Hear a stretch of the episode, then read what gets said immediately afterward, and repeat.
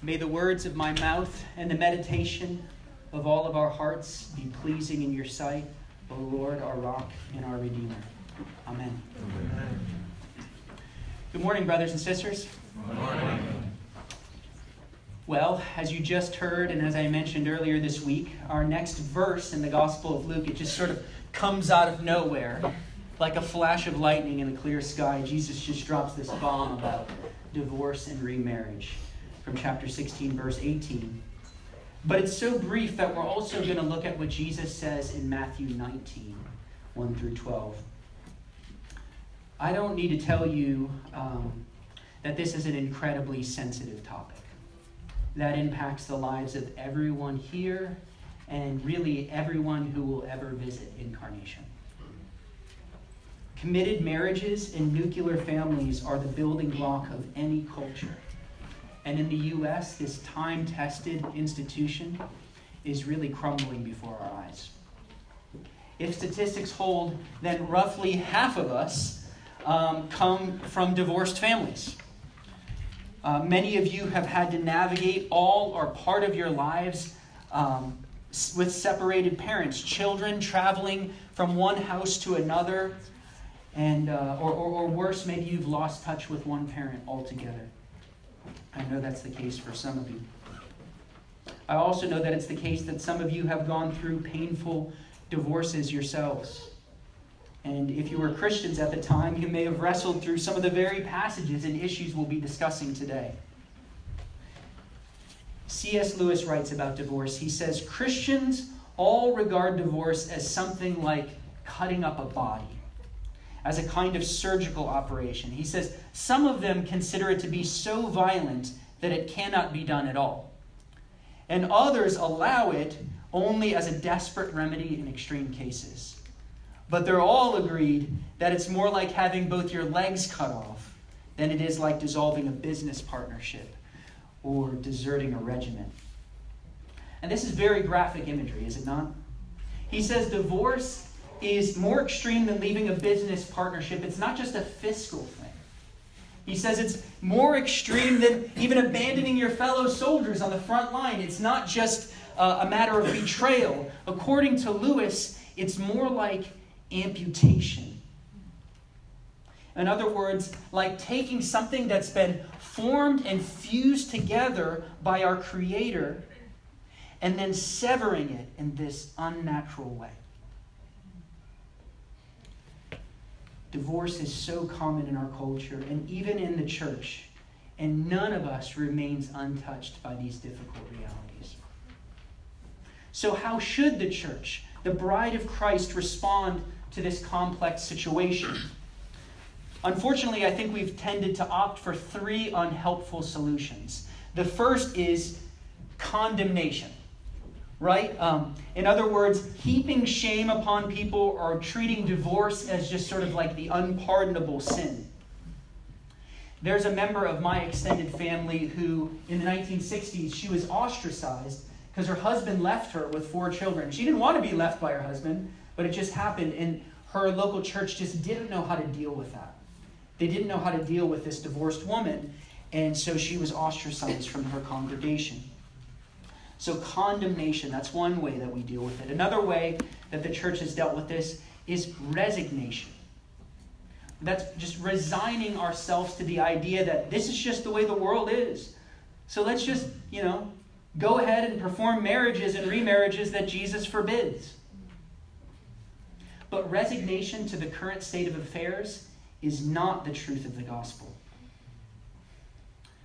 Finally, and, and maybe most commonly, the church has tried to deal with this issue through avoidance. Just never addressing the issue. You know, for, for fear that we'll offend people or lose members. And then, so we're just sort of trusting the sheep to pastor themselves. We don't give them any information, any insight. I was talking to a young man a few years ago, um, a former Christian, who had been struggling for many years with same sex attraction. And he said to me, um, Part of the thing that bothers me so much is that the church seems fixated on this sin of homosexuality. And yet there's all kinds of heterosexual young people like cohabitating outside of marriage. And he said, and, and, then, and then there's all kinds of marriages being performed in the church that Jesus calls adultery. And you know, I you know, I I thought, man, like I, I sympathize with you. I, I told him I thought those were fair questions, fair issues to raise. And, and really, since that time, I've heard those same questions and same issues raised more and more. More and more. The point is that the church needs to stick to the Word of God with consistency. Right? To, to pick and choose what Bible passages we want to be serious about can come across as selective bigotry. So, condemnation, resignation, avoidance. I'm convinced that Jesus speaks a better word than all that. Amen?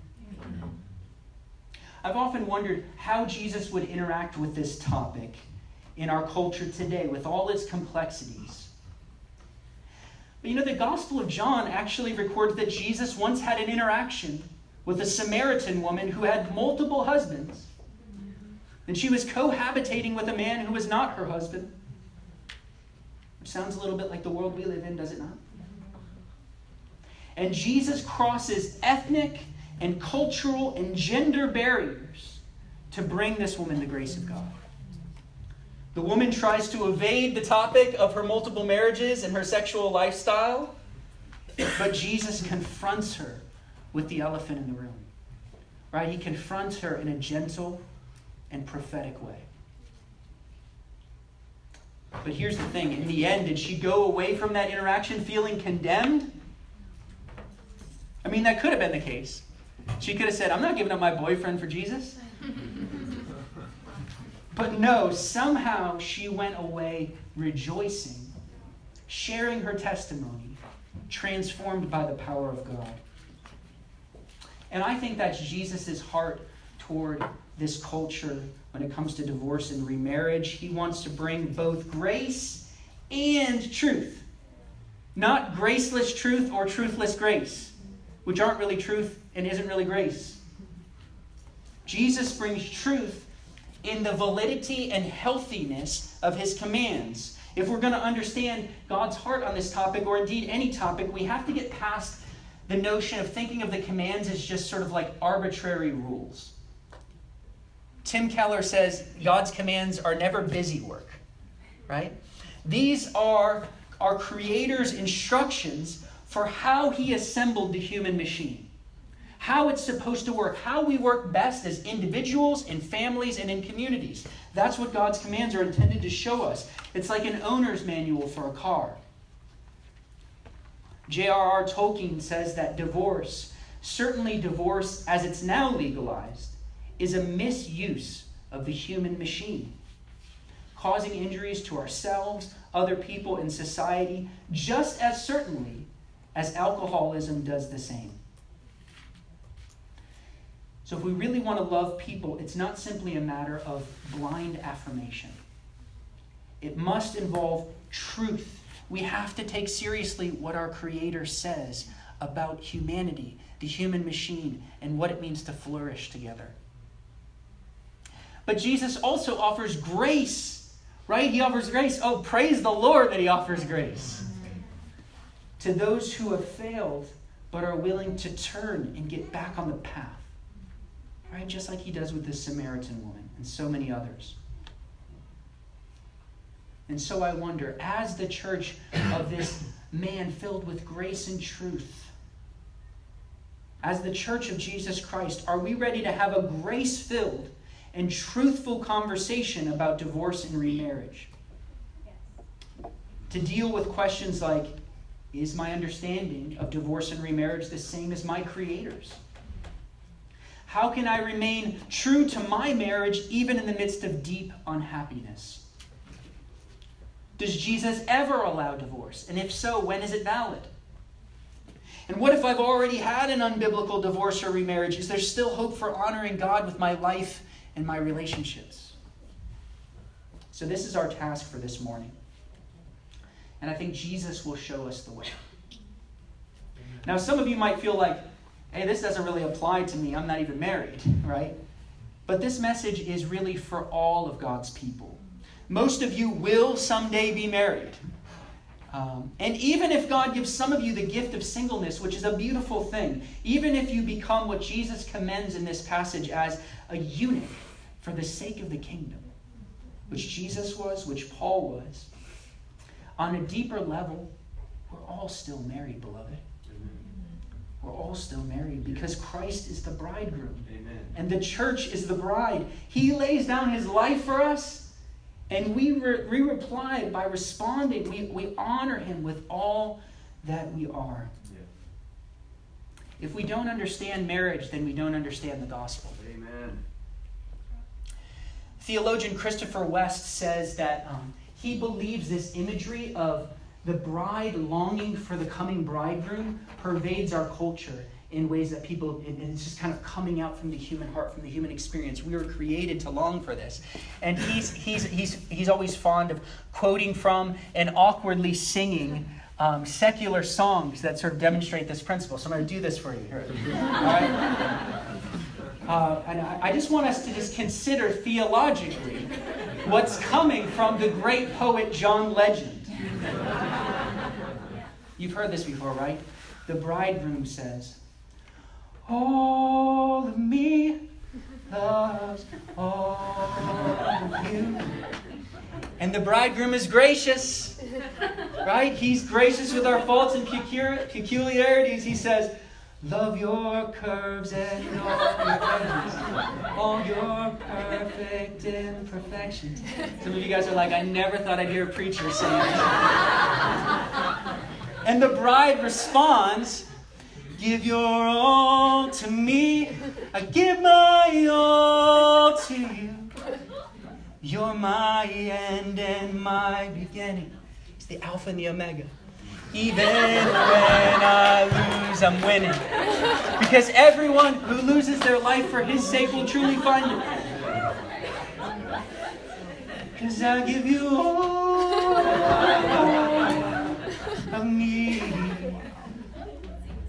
and you give me all of you.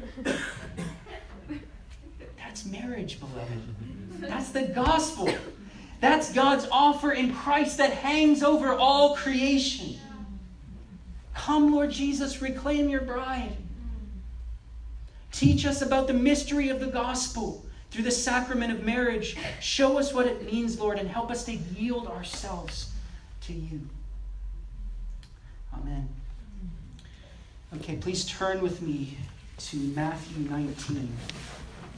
In the scriptures, it would be good to follow along. Gospel of Matthew is the first book of the New Testament.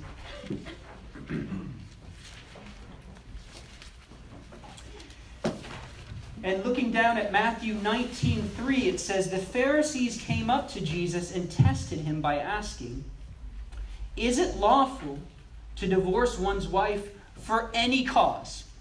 In other words, is there ever a justification for divorce?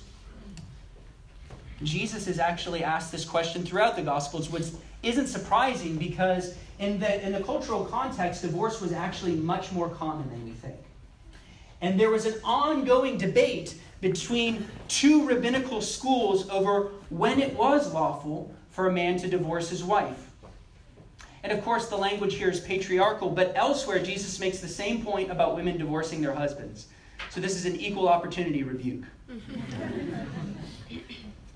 According to the Mishnah, the so called oral Torah, the, the, tradition of the rabbis, there were two main schools at this time in Judaism um, on this topic. The more conservative school was Shammai, and, and they said that a man may not divorce his wife unless he's found unchastity in her. In other words, unless she's committed adultery, unless she's been sexually immoral in some way. Whereas, whereas the more liberal and perhaps not surprising, more popular school of the time was the school of Hillel, which permitted a man to divorce his wife for a variety of reasons, even for things so trivial as burning your dinner.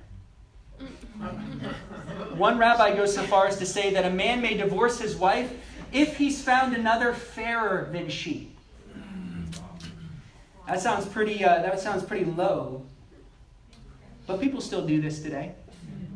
Right? People still divorce their wives um, because they're looking for somebody younger and more attractive. It's a sad thing. But one Christian psychologist I read said that the most common logic he hears for divorce among Christians in our day is Doesn't God want me to be happy? How does being in a miserable marriage teach my children anything good? And then, citing the quote that I made earlier from C.S. Lewis, he writes Most people whom I counsel are consider- that are considering divorce have not given it the same thought they would if they were considering amputating their legs. He says, Would we be as confident in our assumption that, yes, there is more happiness without legs? And there is nothing worthwhile your children can learn from your effort to preserve your legs. He, he says he believes that there are times when divorce is warranted in Scripture, but he also notes that people almost always underestimate the grave pain that will ensue if they go forward with the divorce. To everyone involved, both spouses, children, grandparents, extended family, and friends. And he concludes if over 50% of the adult population in America lacked legs, would we not begin to question the criteria we're using in making the decision to amputate? So, what is the criteria that we're using? to decide whether divorce is valid or invalid. This is what the Pharisees want to hear from Jesus. They're asking him to weigh in, to give his side on this debate. Which side are you on, Jesus, Shammai or Hillel? And on one level, which we'll discuss in a moment, Jesus actually seems to just sort of avoid the debate altogether. He goes on to something different. But on another, on, on another level, it's fair to say that Jesus' teachings on divorce and remarriage more clearly resemble the conservative rabbis. Do they not? They more clearly resemble the conservative rabbis. And I think this often surprises people that this is Jesus' view. Because, on one hand, um, many of us think about Jesus uh, almost like as a modern liberal. Right? He seemed so welcoming and forgiving to sinners. He had a soft heart toward the poor. He resisted national violence against Rome. He was more inclusive toward Samaritans and to other nationalities. But on the other hand, Jesus was incredibly conservative when it came to things like his definition of marriage, divorce, adultery, sexual immorality. For example, his earliest followers repudiated the culture of abortion that existed in the Roman Empire. His earliest followers would even rescue babies out of the trash heap and raise them as their own. So, with this uh, presidential election approaching, go ahead and vote. Lord, have mercy in this election. But don't try to put Jesus in your Republican or Democratic box. He doesn't fit into our morally arbitrary two party system. And even in this passage, Jesus is less concerned with taking sides less concerned with talking about valid or invalid reasons for divorce. He'll get to that later. But his primary message is about God's originally, original intent for marriage. So the rabbis are like, when is divorce allowed? But Jesus spends most of his time answering the question, what is marriage? Right? Because we're oftentimes, eh, from a philosophical standpoint, we have two words there's, there's applied ethics that's the way that our ideas about right and wrong end up coming to bear on, on the ground. But then there's also meta ethics, the deeper questions that we have to ask in order to apply these ethics accurately. And Jesus is always wanting to have more of a meta ethic conversation, right?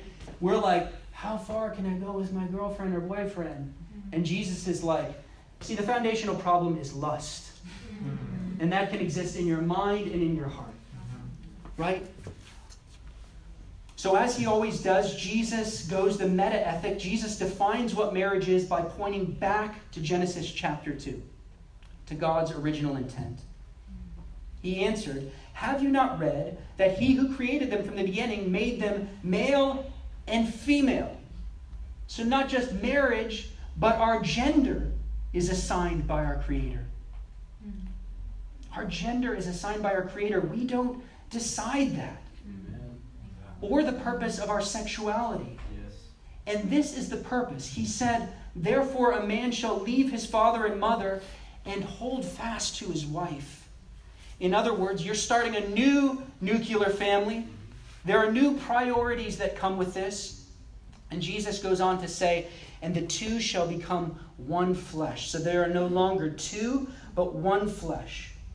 What therefore God has joined together, let man not separate. Amen. Or as the KJV famously translated it, what God has joined together, let man not put asunder. Let man not amputate. Jesus teaches that marriage was created by God in the beginning, not by man, and it's defined by the Word of God, not by the oral Torah or by the laws of any land. So before there was any church, or even before he chose Israel, God gave marriage and defined marriage and gave it as a gift to all humanity.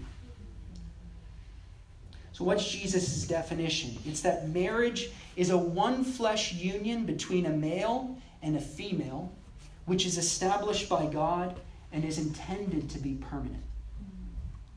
This is the standard. This is the unchanging norm established by God in the beginning of creation. Later on in Malachi chapter 2 verse 14, God would introduce another crucial word for the biblical definition of marriage, the word covenant. Marriage is more than a contract between a man and a woman. It's a covenant. It's a three way relationship that involves accountability before our Creator as well. Right? That's why, tradi- that's why Christians have traditionally gotten married in a church. So it sort of like symbolically makes that point that we're married before God, that we're accountable before God. And actually, it's really a four way commitment because it also involves a commitment to each other's extended families and to everyone who's there and to the wider society. I remember I um, uh, was hanging out with my family one day, and, and a friend of, of my sister's was there, and she, he was there with his girlfriend, and uh, they've been dating for five years. And she has um, several children that are like sort of late elementary school and middle school age. And as we're just kind of hanging out watching a football game, somebody says, Hey, when are you going to finally marry this woman? And he says, um, Well, I don't need a piece of paper to tell me that I love her right? And, uh, and, and as you might expect, I challenged him on that. I said, Yeah, but it's not just a, about whether or not you love her. Part of marriage is actually protecting her and protecting the children. He says, Explain, explain what you mean. I said, Well, three years from now, if things just don't work out in your relationship and you're no, no longer together, people are going to say, Hey, whatever happened to so and so? And you're going to say, oh, It just didn't work out or whatever. And they're going to be like, Oh, that's sad. And you're like, yeah, yeah, sorry, it didn't work out. Um, but if you gathered all those people and said vows before God and before all these people that I'm committed to this woman, I'm committed to her family, you know, for richer, for poorer, in sickness and in health, till death do we part, then three years from now, if people say, hey, whatever happened to so and so, and you say, I just wasn't into it anymore, they're going to think you're a jerk. right? So I said, This marriage thing is meant to protect her. And she looked at him, I'm like, What are you going to do about that? so marriage is a public covenant, and it involves a spiritual and physical one flesh union between a man and a woman that's established by God. It's established by God. It says what God has joined together. In other words, only God defines marriage, only God makes marriage. And therefore, God is the one who gets to regulate divorce. Not our own subjective sense of happiness and fulfillment, not our sickness or health, or our riches or poverty, or our better or our worse. So, this leads us to our next question Is there ever biblical grounds for divorce? And the short answer is yes. The scriptures give two biblical reasons for divorce, but they're very specific, and we need to take great care that we understand what the scriptures do and do not teach on this issue. In the end of the sermon, I'm actually going to summarize and present 12 biblical truths about divorce and remarriage, because uh, I just want to kind of lay it all out at once. Uh, but first, let's just do a bit more wrestling with the scriptures. If you'll turn to 1 Corinthians 7.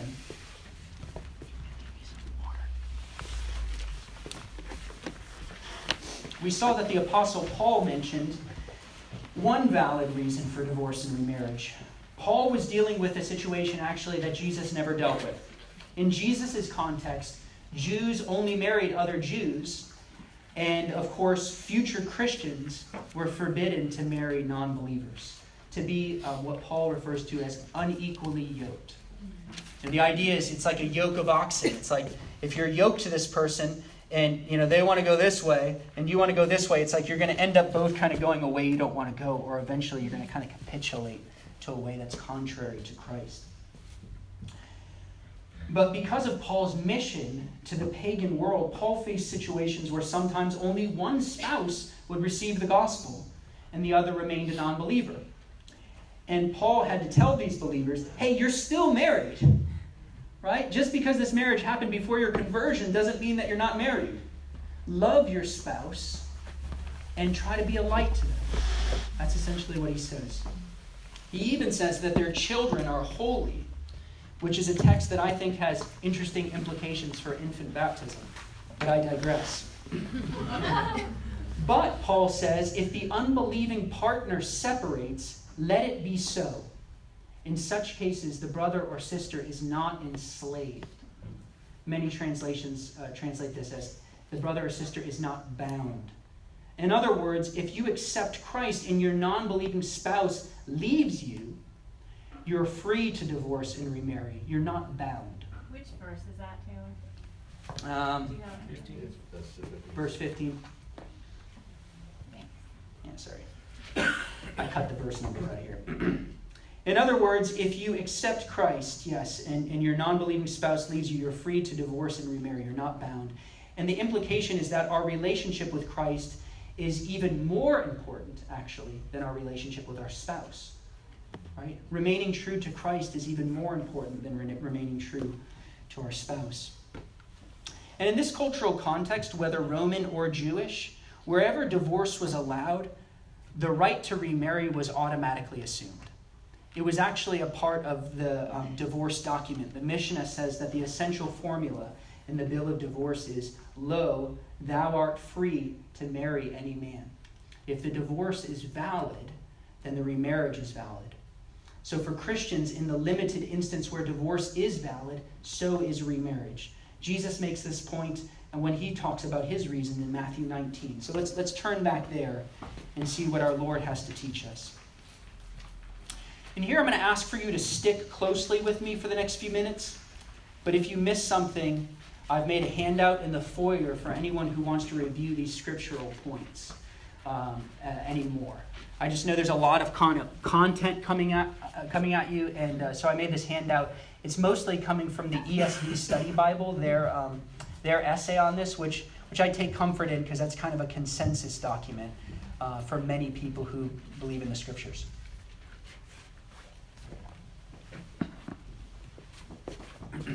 So, picking up from Matthew 19, verse 7, the Pharisees said to Jesus, Why then did Moses command one to give a certificate of divorce and send her away? He's saying, so in other words, why does the Old Testament seem to allow for divorce? He's, he's assuming Jesus is forbidding it in all instances. Why? Because of the way that Jesus defined marriage. It's such a like, stick with it. This is a spiritual covenant. This is. A, you know, and so he says, well, why, why does it seem to be allowed in the Old Testament? And here the Pharisees are referring to Deuteronomy 24, which is actually the only passage in the Old Testament which talks about any allowance for divorce. It's the one passage. Um, and it talks about a man writing a certificate of divorce because he's found some indecency in his wife, it says. And most Bible scholars believe the presenting issue here again is sexual immorality or adultery. But because people in Jesus' day and in our day are so eager to justify themselves and to expand the reasons for divorce, some of the rabbis marked up the text and tried to squeak in other reasons. Really, any reason. They actually referred to it as any cause divorce, which works a lot like our system of no fault divorce in Florida. But Jesus says to them in verse 8, Because of your hardness of heart, Moses allowed you to divorce your wives. But from the beginning, again back in Genesis 2, it was not so. this is a crucial verse. So let me draw out two important points. First, when Jesus says, because of your hardness of heart, he doesn't mean that only hard hearted people initiate divorce. That's not what he's saying.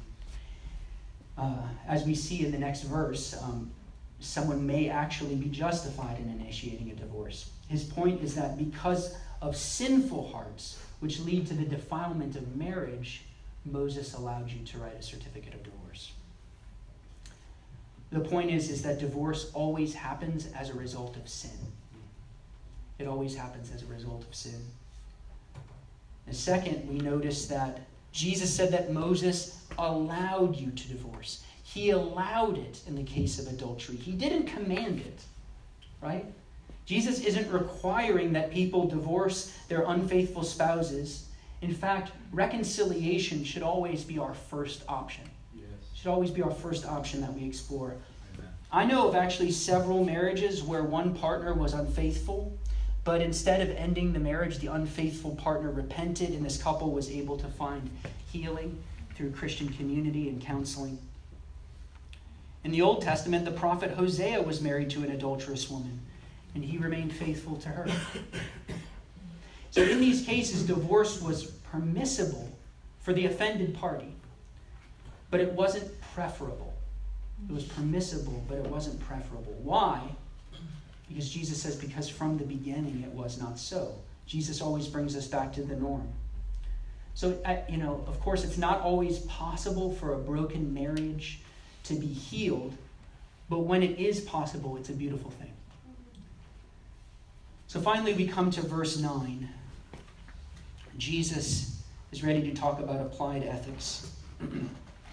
he says, And I say to you, whoever divorces his wife, except for sexual immorality. The Greek word here is porneia. Except for sexual immorality and marries another, commits adultery. Again, I want to make two points. First, notice that Jesus only gives one valid reason for divorce, which is adultery. Jesus mentioned this first in Matthew 5 in the Sermon on the Mount, and of course, this is what Moses was talking about as well. So, when combined with Paul's, that makes for only two valid reasons for divorce and remarriage in the whole Bible. The first is abandonment by an unbelieving spouse, and the second is when the marriage covenant is defiled by adultery.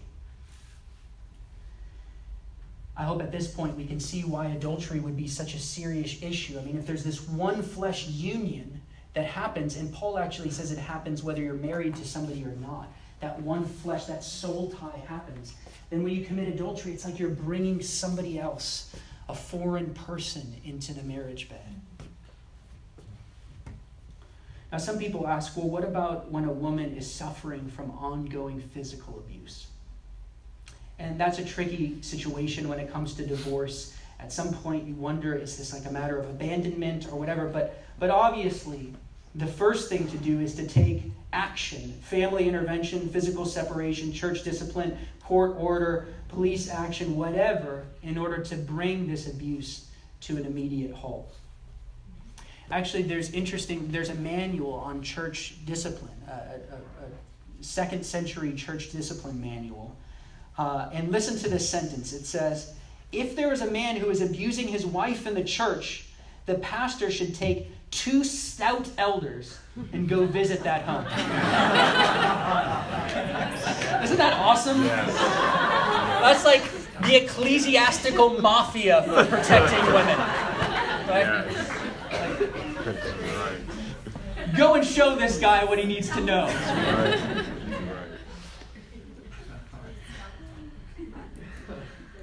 Some of you are wondering, can I be that stout we'll talk.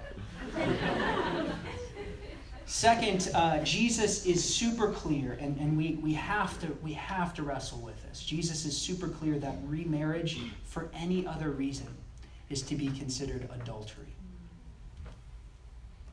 I don't think that most of the churches I know have wrestled with the weight of Jesus' teaching here. Adultery is a serious crime throughout scriptures. It was punishable by stoning in the Old Testament. In the book of Revelation, adulterers are among those who are cast into the lake of fire on the last day. And Paul says, Do not be deceived. Adulterers are among those who will not receive the kingdom of God. 1 Corinthians chapter 6. Now, the beautiful truth of the gospel is that there are many adulterers who repent and are given new life in Jesus, totally washed and freed of that past sin. In fact, in that very passage in 1 Corinthians 6, speaking to people who were formerly adulterers and other notorious sinners in Corinth, Paul writes, and that is what some of you were. That's who some of you used to be. But you were washed, you were sanctified, you were justified in the name of the Lord Jesus Christ and by the Spirit of our God. I want to conclude this morning, as I promised, by presenting 12 biblical truths about divorce and remarriage. And again, if you miss any of these, um, I have a more detailed handout in the flyer, uh, sorry, in the foyer. Um, my purpose in reading these aloud is, is not to overwhelm us with a bunch of laws, but I'm convinced that, that Christians are genuinely confused on this topic. Mm-hmm. And so I want to set forth God's truth in a clear way and summarize what we've learned from God's word because Jesus says, when we know the truth, the truth shall set us free. So here goes 12 biblical truths about divorce and remarriage. It's on the handout, you don't need to write it down. I see all of you scampering for your pens and pencils. Actually, I don't see those. Number one, divorce is always the result of sin or hardness of heart. It comes about as a result of some kind of sin. Number two, when divorce is permissible, reconciliation is often pre- preferable. Not always preferable, but often that's the preferable option. Uh, third, divorce is permissible in the case of adultery. We learn that here in Matthew 19. Fourth, if a divorce is valid on biblical grounds, then so is the remarriage. Fifth, remarriage is biblically permissible only for the offended spouse. That's actually something we didn't talk about very much, and that, that's, that's a pretty tough thing to deal with. I, I've had people say, I've, I've, I've heard of people pastoring people in these situations. Like, what? Like, you know, you expect me to just kind of like not, you know, not be married, not have a sexual life the rest of my life or whatever? Um, I think my answer in this day and age would be, isn't that what we're asking people who are same sex attracted to do? Aren't we asking them to be faithful to chastity for biblical purposes? Six, marriages entered into prior to conversion are real marriages. They're real marriages in Scripture. Marriage came before the people of God, it was before that. And biblical principles apply before and after. Seventh, Christians are forbidden to marry outside the faith.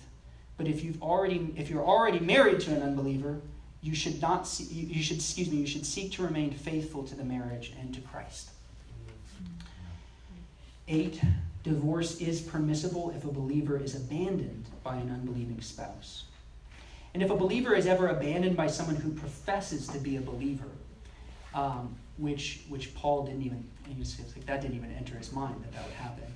Um, it's important that you seek pastoral counsel for that because there, there, there, might be some sort of issue there um, I, I point you to the handout that I put back there. Um, number nine, unless the initial divorce is for reasons of adultery or Paul's addition of abandonment, Jesus refers to all other grounds of remarriage as adultery. The church ought not to commend or perform such marriages. How, how could we do that? How could we perform a marriage that Jesus says is adultery? Number 10, wrongfully married couple, excuse me, a wrongfully married couple has committed an act of adultery. But this is important, and we didn't talk about this before, but they're not living in a perpetual state of adultery. They should repent of their past failings and receive Christ's forgiveness It's important that we repent of things that we've done in our past. Even if hey, we're no longer you know, walking in that anymore, have we repented of things that we've done wrong in our past? And then seek grace to remain faithful to their current marriage. I mean, it's just going to make matters worse if it's just like, hey, you know, you're in a wrongful marriage, just, a, just mass divorces all over the place now. Number 11, if someone is suffering from ongoing physical abuse, action should be taken family intervention, physical separation, church discipline, two stout elders, court order to bring the abuse to immediate halt. that's actually the one thing in this list that's not in the scriptures but um, that's just common sense pastoral practice. It's commended by the wider body of Christ um, that we take that very seriously. Number 12, for widows, we also didn't talk about this. Remarriage is permissible, Paul says in 1 Corinthians 7, though singleness may be preferable for some. May be preferable for some if they're able to handle that. So that's it. The 12 biblical truths about divorce and remarriage this was very hard to write. um, this is a lot, lot of information. I know that this is a sensitive, painful topic, and I just want to offer John and myself, if you kind of have like further questions after this sermon and you're just like, I just want to talk, I want to figure out what you meant by that. I don't know if I like that or you want to kind of wrestle with the scriptures um, with us. We invite that. We invite uh, further interaction on this issue. Let's pray together.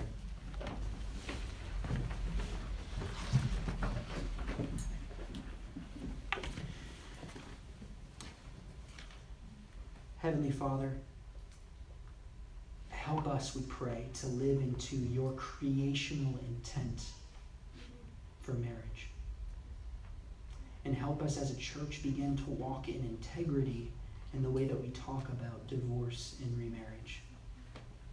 Father, I pray that you'd minister to hearts around this room, people who, who feel great shame that, that, uh, that their sins have already been paid for, and you want to uh, affirm them and bless them with your grace. For people who feel comfortable, um, but they're comfortable in a way that's contrary to your word. I pray that, that you would bring your conviction and that they would repent and turn to you and get back on the path. Father, please help us as your bride. Please help us as your bride to understand the great mystery of marriage and what it says about the gospel and your love for us. In Jesus' name, amen. amen.